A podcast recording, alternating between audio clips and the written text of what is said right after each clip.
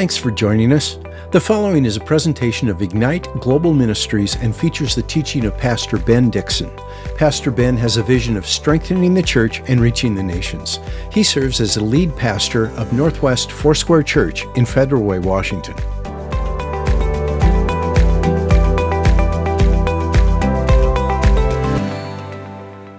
We pray, God, as we study your word today, that you would open our eyes, you would open our hearts, and you would transform our lives.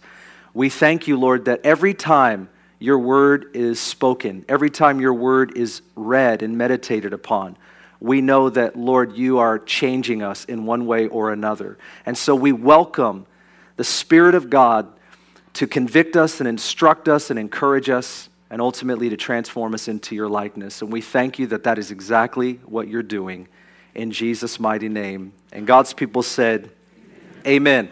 Again, the title of this message is called A Real Relationship. Every time I talk about hearing the voice of God, I always start with relationship.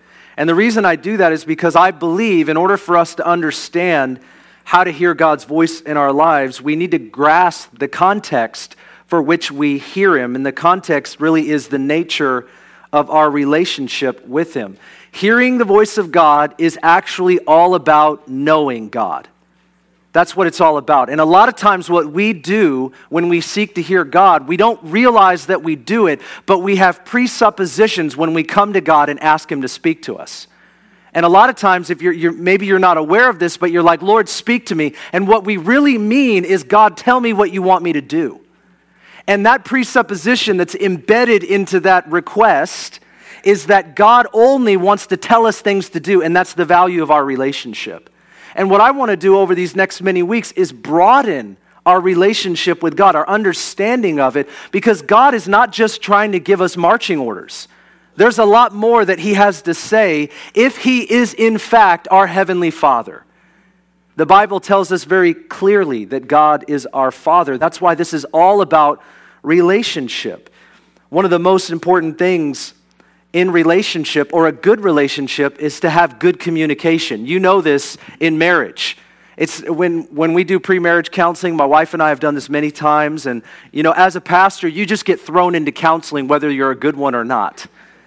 And so you just, I mean, I'm on one couch, wonderful people are on the other, and we just end up in this environment of listening. And what you find out is in marriage, the biggies are not sex and money, although they, they are.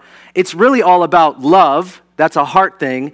But secondarily, it's about good communication. You have to have good communication with your spouse, or you will not have a good relationship. Married people say amen. amen. And this goes for every relationship, doesn't it? And so, what we find is that God wants to have this with us. Our relationship with God is not just us faxing prayers to heaven and hoping He hears them, but God wants to speak to us. He wants us to hear His voice. And before I go any further, I need to say this because we are a, a house that believes in the authority of Scripture. When I talk to you, no matter what I say or how I say it, you need to know that underneath it, I always mean that we hear the voice of the Holy Spirit within the context of God's Word.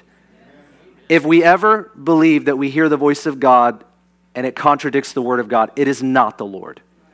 And so I just, I'm going to say that because that is who we are and that is what we will always believe. God's Word is the house, and everything the Holy Spirit speaks to us fits within that house. But we still do need to hear the voice of the Holy Spirit. He speaks to us about our heart. He speaks to us about our jobs. He speaks to us about relationships. He speaks to us about future. He speaks to us about our church. He speaks to us today. The Holy Spirit speaks to us, but it doesn't mean that we're always listening. John chapter 10, verse 27, Jesus said, My sheep hear my voice, and I know them, and they follow me. Jesus is the shepherd, his people are the sheep. This is a very clear metaphor. Sheep need a shepherd, they are followers by nature. And Jesus says that my sheep hear me, they know me. Now, I want you to think about that word know. That is not just know about. This word know is to be intimately acquainted with. This speaks of relationship. My sheep hear me, they know me. And it's within that context that I believe we hear him and hear him clearly. And then Jesus finally says, and they follow.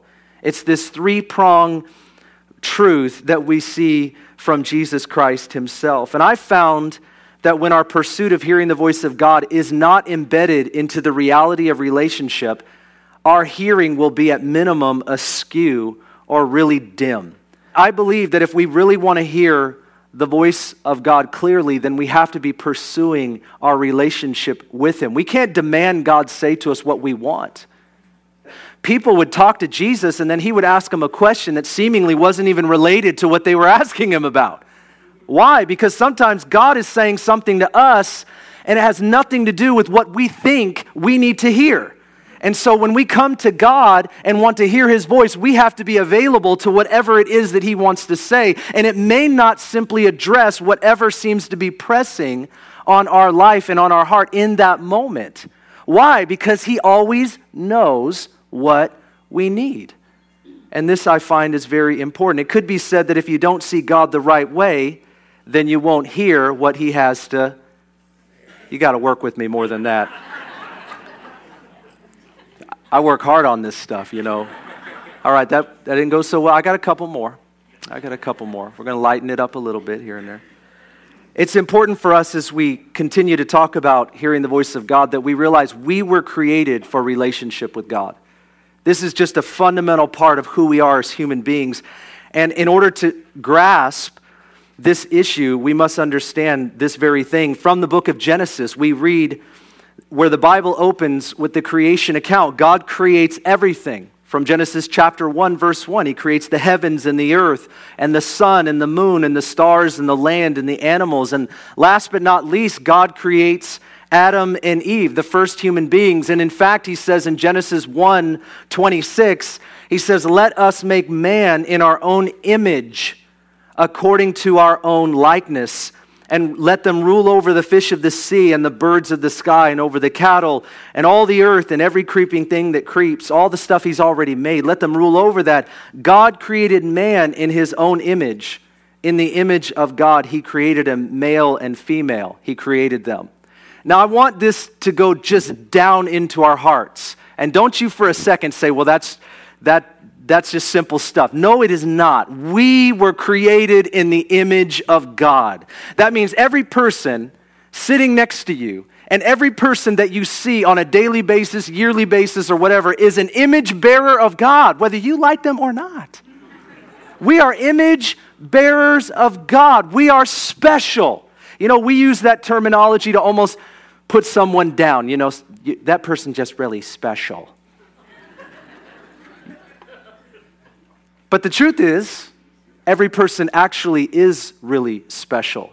You might be a hiker, you might be an outdoorsy person, and you might even be a person that likes to look into a telescope and look up into the stars, and you see the stars and the vast array of the whatever part of the universe we can actually see from a telescope. Or maybe you look at a mountain and you go, That is fantastic, that is amazing, that is awesome. I can't even believe it. We see that and we marvel and we go, Oh my, my goodness, that's, that's amazing. But all of that pales in comparison to the person sitting next to you.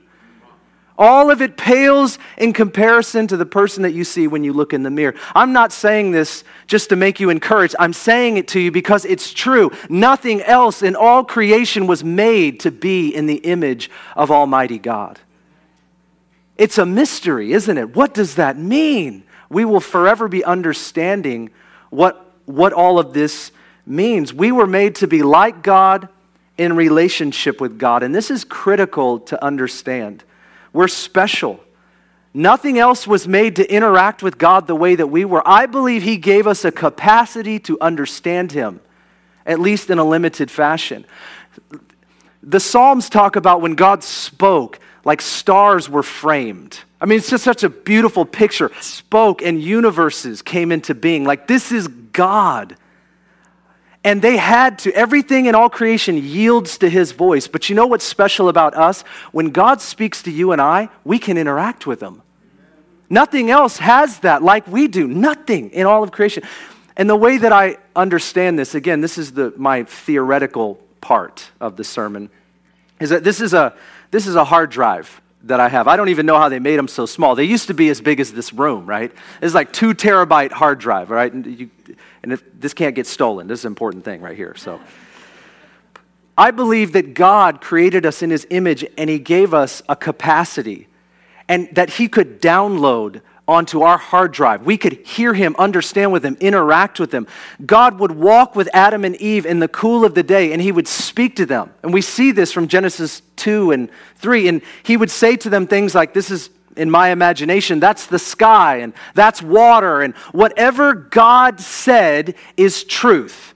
And we actually knew nothing else. There's nothing to suggest to us in the beginning of the creation account that we had another voice, including our own, to try to negotiate with the voice of God. And you have to get what I'm saying because when God walked with us, He was our source. Do you remember what Jesus said in Matthew chapter 4? And he was being tempted by the devil, and the devil was trying to get him to do different things. And Jesus says to the devil, Man does not live life, man does not live by bread alone, but every word that proceeds from the mouth of God. Life comes from the words of God. That is all we knew when we were created. Whatever God said was truth, and He alone was our source. And so, what, this is what we have. We have the ability to understand God. And this picture of relationship that we see from the beginning was beautiful, but it was common for human beings to interact with God and to hear his voice. In fact, today it seems abnormal, I think, sometimes because media, and I, am not a conspiracy theorist, all right? So if you're really on YouTube and that's your thing, you know, during this fast, you might want to. You know who you are.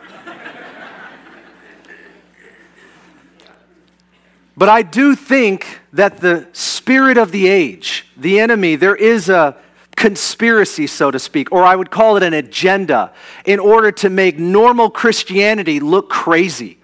And so they'll stick a camera in front of somebody's face that might actually be crazy. And they say, Look at this person who says God is speaking to them. And everybody in this room knows that person is not hearing from God. In fact, we're wondering if that person has ever even met the Lord Jesus Christ.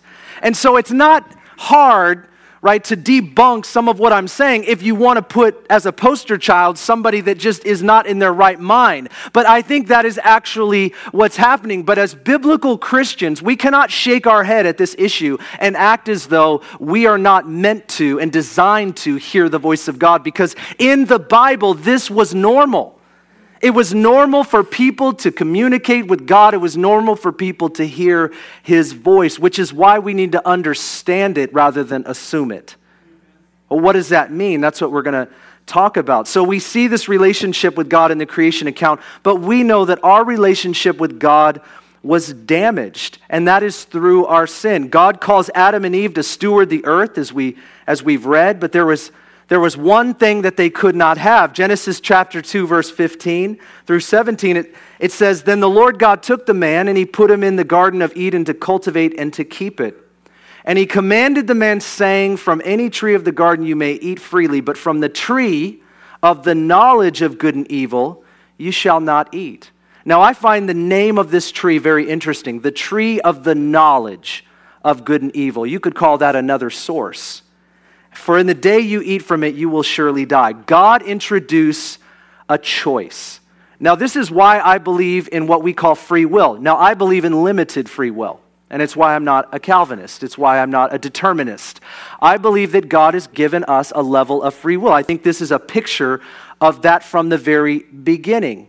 And what you see from this is that He gives us what I would call limited. I didn't choose the color of my skin. I didn't choose who my parents would be. I didn't choose what generation I would be born. I have limited free will, but I believe we do have free will. God gives them a choice, and I think the name of the tree also introduces a new source for us to obtain knowledge outside of God being our sole and only source. How do we know this? Because Genesis chapter 3, as we continue the story, we see how Adam and Eve disobey God and walk away from what He told them. God gave them a command by which they could discern any other voice that would ever come along in their life. Now, look what happens in Genesis chapter 3, verse 1. And it says this Now the serpent was more crafty than any beast of the field. We know that the serpent is the devil because the Apostle Paul later, in one of his letters, I believe it's to the Corinthians, says the, the serpent of old, the devil. So he identifies clearly that the serpent is the devil. The serpent was more crafty than any beast of the field which the Lord God had made. And he said to the woman, Indeed, has God said, You shall not eat from any tree of the garden? And the woman said to the serpent, From the fruit of the trees of the garden we may eat. But from the fruit of the tree which is in the middle of the garden, God said, You shall not eat from it or touch it. And sometimes people say that the word, you know, the touch it idea is an extension going beyond what God had said. I just want to keep us focused. That might be true, but we keep going. Not touch it or you will die. And the serpent said, You will not die. I've been working on that. You, are you with me? You will not surely die. I don't know how to. I just kind of wanted somebody to pop out from the back and do it for me, you know? For God knows in the day you eat from it, your eyes will be opened and you will be like God, knowing good and evil. when the woman saw the tree was good for food, now, here's a principle the longer that we listen to the voice of the enemy, the more appealing evil and temptation becomes. The longer that we listen to the voice of the enemy, the more appealing sin and temptation becomes. She saw the tree was good for food and it was a delight to her eyes, and the tree was desirable. All of a sudden, disobedient sin was desirable to her to make her wise, she took from its fruit and ate, and she gave also to her husband who was with her, and he ate as well. Then the eyes of both of them were opened. Now they could see what they previously could not see. They knew that they were naked, and they sewed fig leaves together and made themselves loin coverings. The devil was allowed to tempt Adam and Eve to disobey God. We call this the fall of man. The temptation from the devil was for them to be like God without God. They were already made in the image of God. And he was saying to them basically that you're deficient and God is holding out on you. He knows that if you do what he told you not to do, that you will have what he doesn't want you to have because he's holding out on you. See, that really is a lot of the temptation of the enemy. It's to get us to see God through the wrong lens. Instead of God being our heavenly Father who loves us, who has what's best for us in mind, who we can utterly and completely trust, the enemy will want to distort our view of God. That is one of his primary attacks on all of us that God is not good. God is good, but he wants to twist that. And he, he's trying to draw us to go against the voice of God in our life. Their sin became our sin and this caused a fracture of relationship and as a consequence, a disconnection in our hearing of God as well, our ability to hear Him. And this is why we needed a Savior, because Jesus came to restore our relationship with God. Many things happen. I can't go through the whole story. You, you know many of these things, but many things happened from that time until the time that Jesus came. But Jesus was the plan of God to give his life as a sacrifice in order to bring us into right relationship with our heavenly Father. And I think this is absolutely important that we realize that that is how we hear the voice of God. It's we come back into relationship. Jesus said in Luke chapter 19 at the tail end of this situation that he had with a man named Zacchaeus. And Zacchaeus actually repents before Jesus. There's a crowd that sees all of this and Jesus says out loud, For the Son of Man has come to seek and to save that which was lost. What was lost was our relationship with God. And Jesus came to reconnect us to the Father. The word save here could mean restore, and the word lost could mean damaged. He came to restore what was damaged. And let me just say this to you, and this is so important. Salvation through Christ is not just about what we are saved from hell, death, and destruction, although that is noteworthy and that is important, but rather it is all about what we are saved for. And this we must not lose. When I first started going to a church when I got saved, the call was always about what you're saved from. Jesus came to save us from our sins. That is actually true. And we talk about having a personal relationship with Jesus. And I was excited about that. When I heard the call, you can have a personal relationship with Jesus, I thought, Amen, sign me up. That's amazing. But you know, the longer that I walked with Jesus, the more I was confused about what that even meant because I realized I don't even know how to have a good relationship with human beings, let alone God. And there were a lot of assumptions that get made in churches is that, like, if I were to say to you, hey, you guys should pray more, my assumption is that you even know what that means. And I've learned when you follow Jesus that sometimes we talk about things that we don't really understand. Like, do we really know how to pray? I mean, is there any experts on prayer in the room? No hands, huh? No, because this is about relationship. And you can't learn the art of relationship just by reading the Bible. You have to enact it. You have to put it into practice. You have to get up every day and spend time in the presence of God. There are no experts in the room about having a relationship with God. None of us. There are some of us that know the Bible really well. There are some of us that can teach. There are some of us that are gifted. There are some of us that have experience. And all of that is wonderful. But the fact is that none of us own the block on relationship with God. It is a daily thing, it is something that we've been invited into that Jesus secured permanently through his death and resurrection. And now we will forever be learning what relationship with God really looks like. Did you know that eternal life is actually all about relationship with God? This is what Jesus said in John 17, verse 3. Now, this is eternal life mansions and Rolls Royces, hills and valleys, beautiful land, and the sweet by and by. That's the King James Version. The old, old, old Elizabethan English. No, no, he doesn't say that. He says, Now this is eternal life, that they may know you, the only true God, and Jesus Christ, whom you have sent.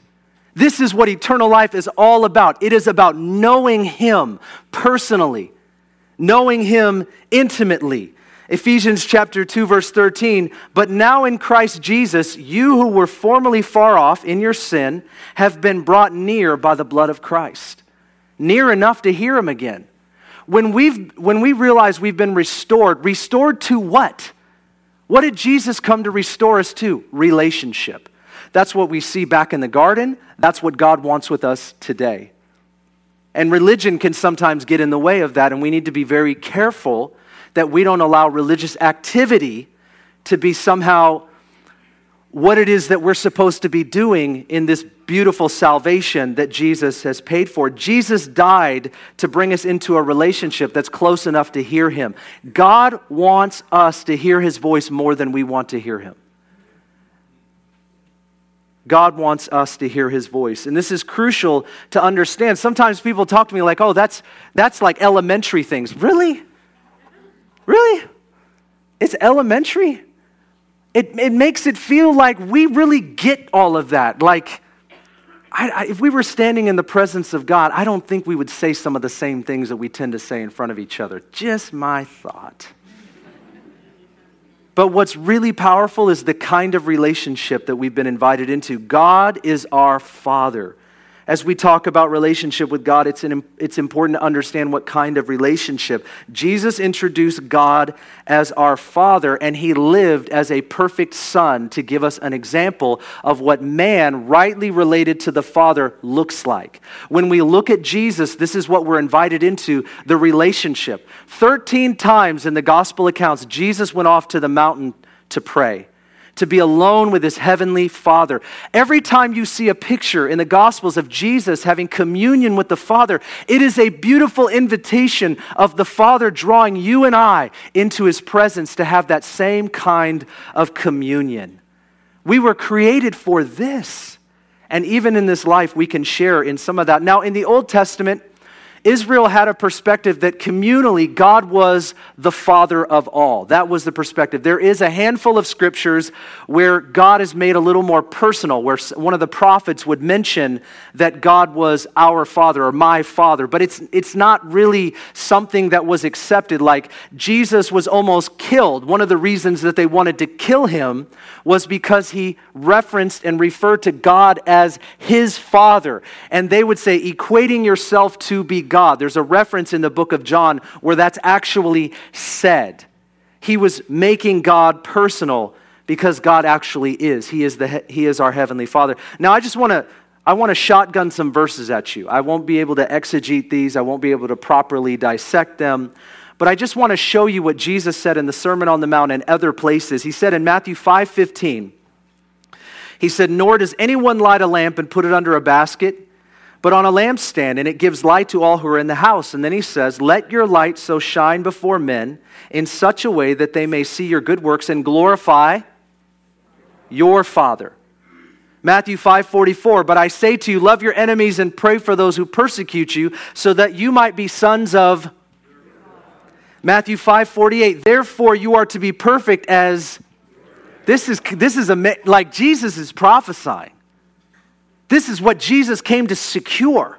This is what Jesus came to give his life for, to reconnect us back to your Father. Luke 11, 2, Jesus teaches his disciples to pray, and he says, When you pray, say, Father, hallowed be your name. And what this shows us is that when we even come to prayer, how we see God and how we address God matters. It is the first thing for us to understand about prayer. And God is a good father. He wants to coach us, He wants to shape us, He wants to transform us into the image of His Son, Jesus Christ. He does this through the Holy Spirit. We approach God as a father. How do you see God?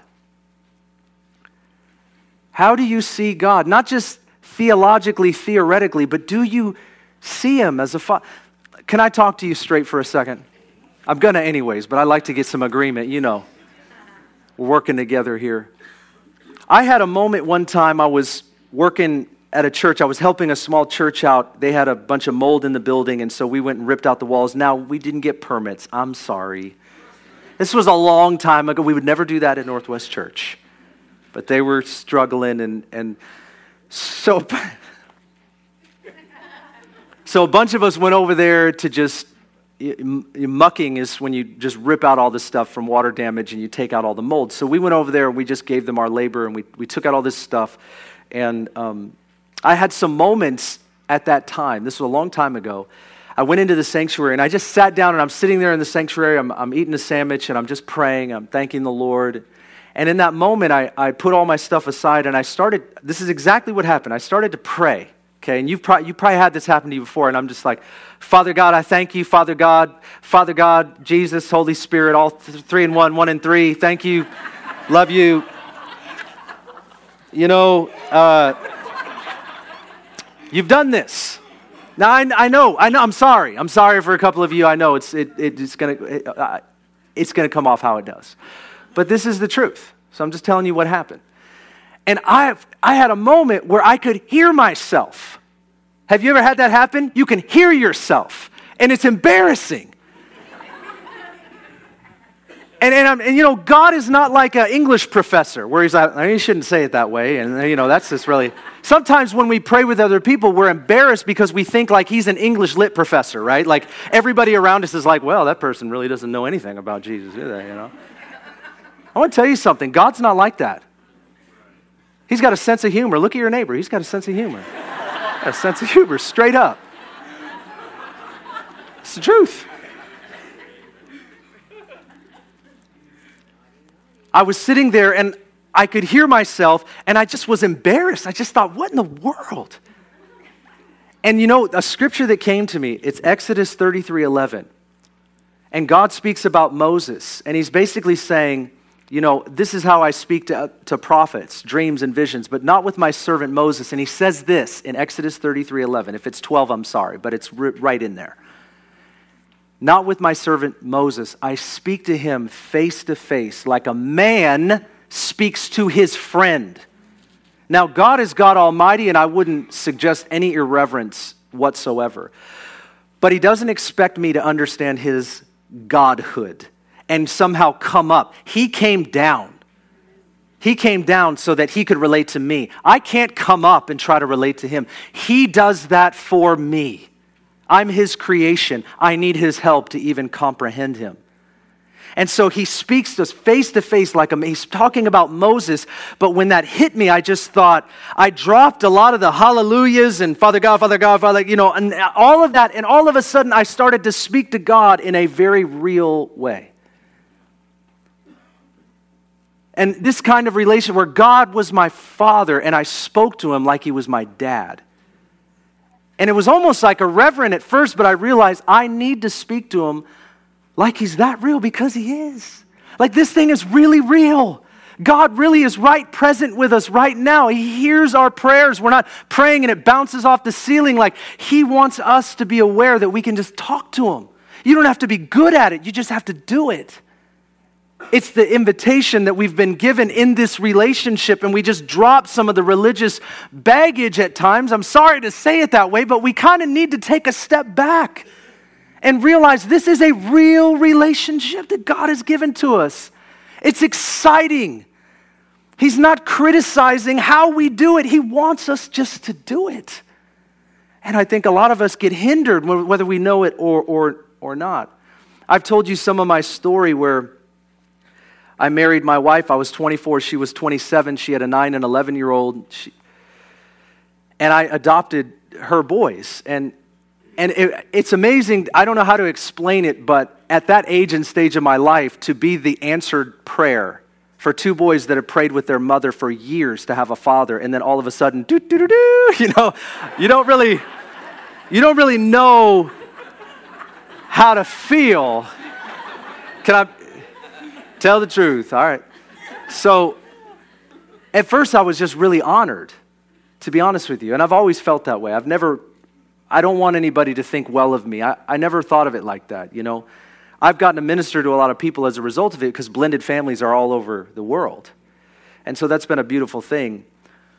But when I entered into that, I, I the first six months were awesome. You know, they had been praying for a dad. Now they got a dad to play basketball with, to get ice cream with, to say yes when mom says no, all of the stuff that dads are good for. First six months were great, but then all of a sudden it was like, what, what, why, why are you talking to me like that? then, then, then the correction came. You know, because I'm not, I mean, I'm, I'm, you know what I'm saying? I'm a, and so, and we don't give gold stars for effort, all right? We're looking for, you know, I'm saying stuff without saying it. You understand what I'm trying to get at, all right? I'm a good dad. I'm just, you know, we're straight up. So, I could see it in their face. I think they're thinking, I'm not sure if I want dad. I think me and mom were just fine. I'm not, I'm not sure if I want, I'm not sure if that, pra- can we change the prayer? Is that, can we send him back? That's sort of how I felt. I mean, I was utterly committed, covenant and everything, old enough to know what I did, but they weren't so sure. You could just see it on their face. And you know what I learned is, is that just because they now had a father didn't mean that they knew how to embrace a father. And it didn't mean that they knew how to embrace their sonship and what their position was with a father. And I think that we as Christians get it messed up too. I think sometimes, you know what, can, as a pastor, you want to know I get worried about? When we sing songs about you're a good, good father. You know what I worry about? I worry that what we mean is not what the Bible teaches. I worry that when we say you're a good, good father, that you're a good, good father because I get what I want. And when I'm in a jam, you pull me out. And when I, what I'm thinking is what you're thinking, and what I'm feeling is what you're feeling because you're a good, good father. And I can't even imagine that you would feel differently than me because you're so good. You're a good, good dad. You're a good, good. I were, I were as a pastor. Sometimes I sit on the front row, and not just here, but but my whole pastoral life, where I've just been like, God, may it not be that we think you're good because we want what we want and we want to get what we want, and then we're disillusioned when we don't, and we don't think you're good anymore, and we let the enemy's voice tell us that you're holding out on us, that we're deficient, that something's missing, and you're not the one to give it to us because you're really not good. But what if it's our twisted mind? What if it's that we don't realize a father always has our, a good father, a heavenly father, has our best interests in mind, and that even when he says things that are difficult, it's still a good word? That it might seem harsh, but it's because the spirit is willing, but the flesh is weak. Sometimes the hardest things in our life bring us to the best place that we could ever be. It's like C.S. Lewis said, and you're welcome for this. There's a book called The Problem of Pain, and I recommend it highly. He says this, now you, you got to follow, it's older language. He says, By the goodness of God, we mean nowadays almost exclusively his lovingness. And in this we may be right. And by love, in this context, most of us mean kindness, the desire to see others than the self happy, not happy in this way or in that, but just happy. What would really satisfy us would be a God who has said of anything we happen to like doing, What does it matter so long as they are all contented? It gets worse. We want, in fact, not so much a father in heaven as a grandfather in heaven.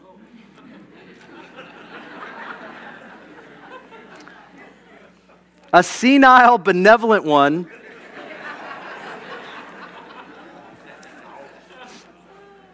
just hear what he's saying. Don't take it personal. Just, just, as they say, like to see young people enjoying themselves and whose plan for the universe was simply that it might be truly said at the end of each day, a good time was had by all. I should very much like to live in a universe which was governed on such lines, but since it is abundantly clear that I don't, and since I have reason to believe, nevertheless, that God is love, I conclude that my conception of love needs correction. He's talking about the difference between a father and a grandfather, and that we can easily confuse the two, which means that we confuse our relationship, which means that we're not necessarily hearing what he's saying. Because we might mistake what God is saying for something, we might mistake what God is saying and think it's the devil. We might think that it's somebody that's just being harsh or negative. But you look at Proverbs that say a person that can't accept correction, this is the NIV, sorry, is stupid.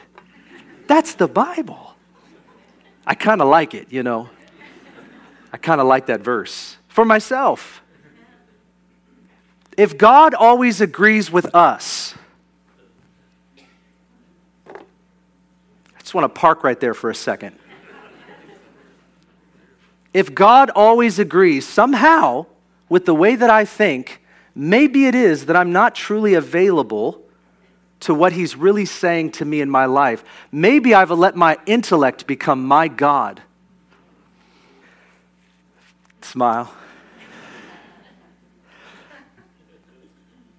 God's a good father.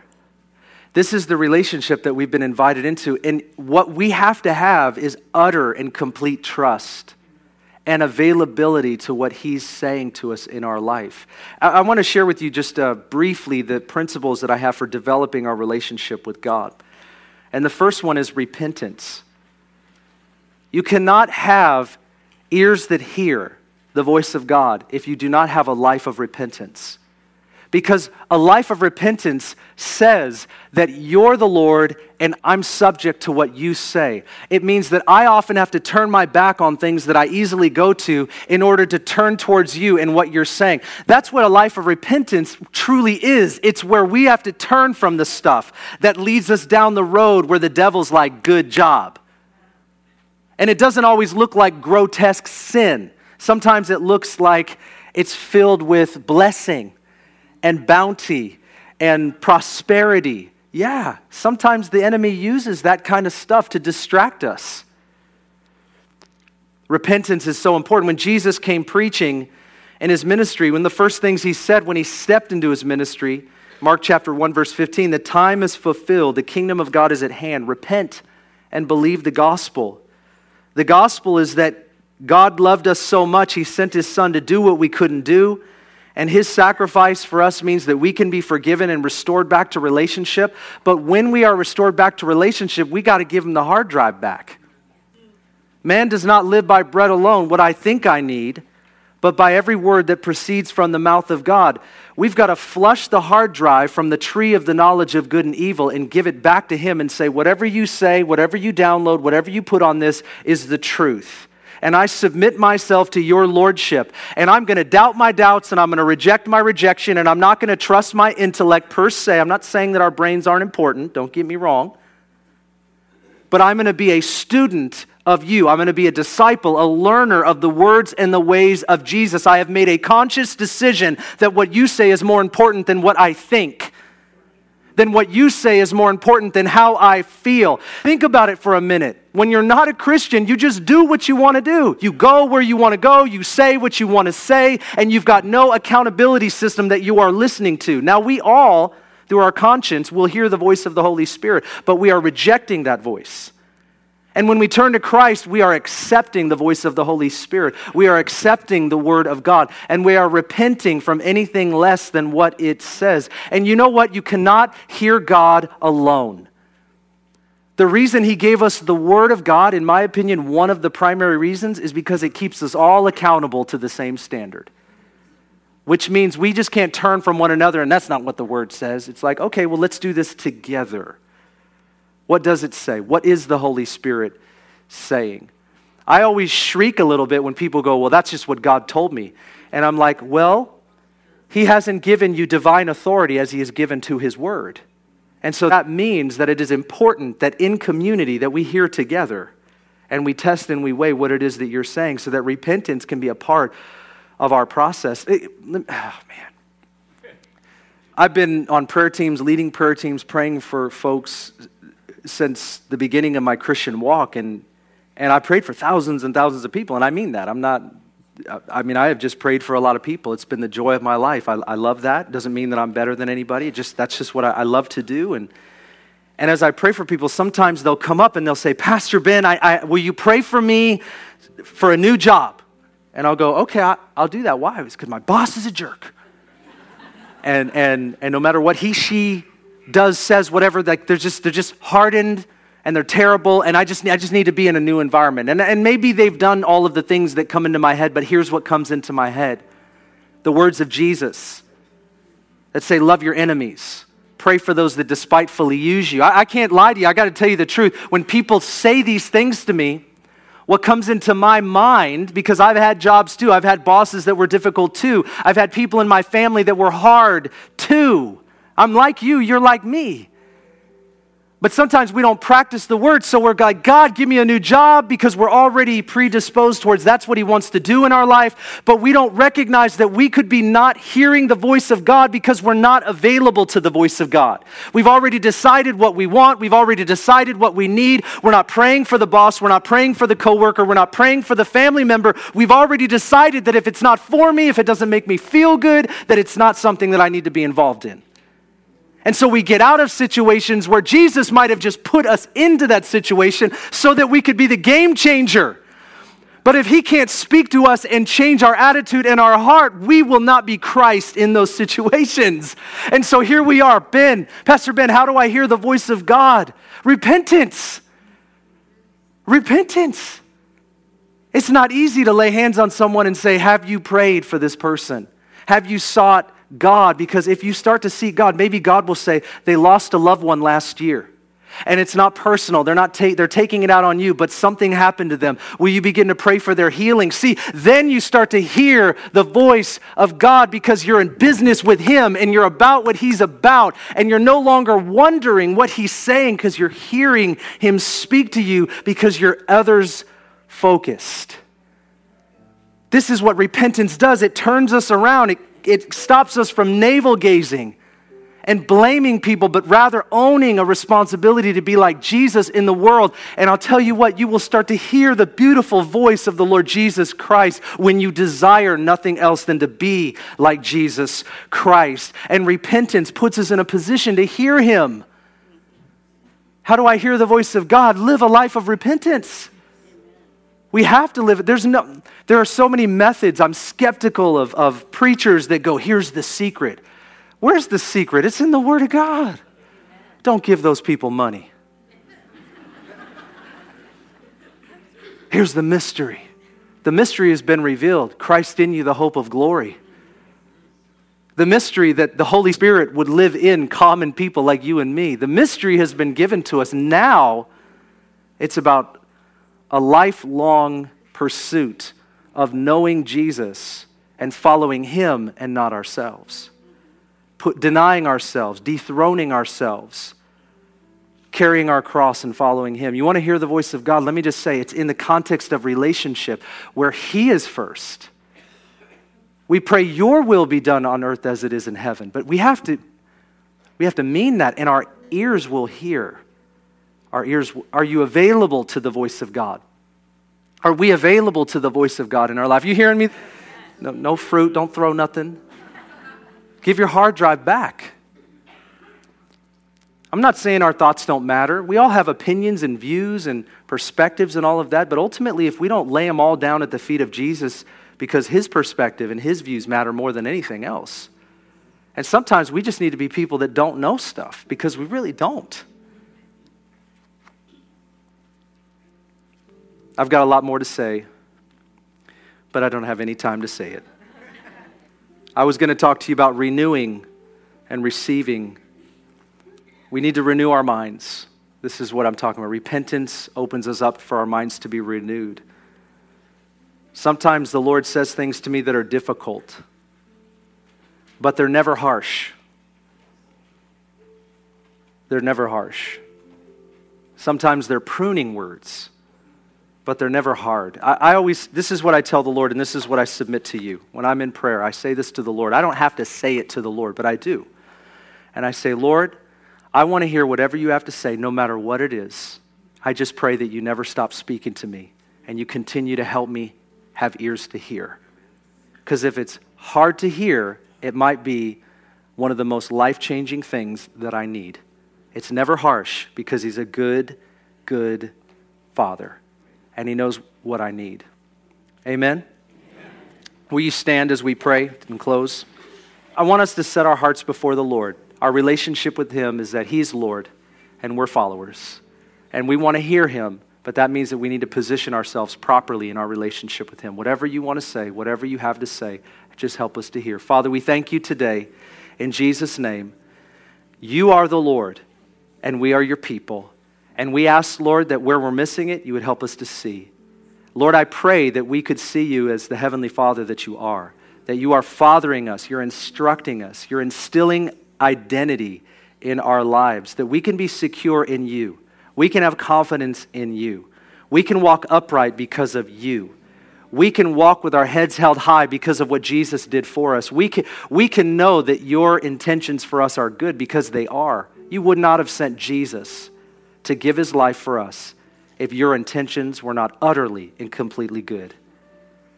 So we trust you today, and we want to hear your voice, Lord, and we recognize that sometimes we have ears of the flesh, but I pray that we would hear through the Holy Spirit. Teach us your will and teach us your ways, we pray today. Help us to walk with you in closer and closer relationship. In Jesus' name.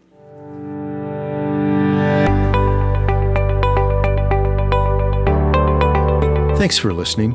If you'd like more information about Ignite Global Ministries, please go to our website, igniteglobalministries.org. And while you're there, check out our Immersion Discipleship School and the books Pastor Ben has written.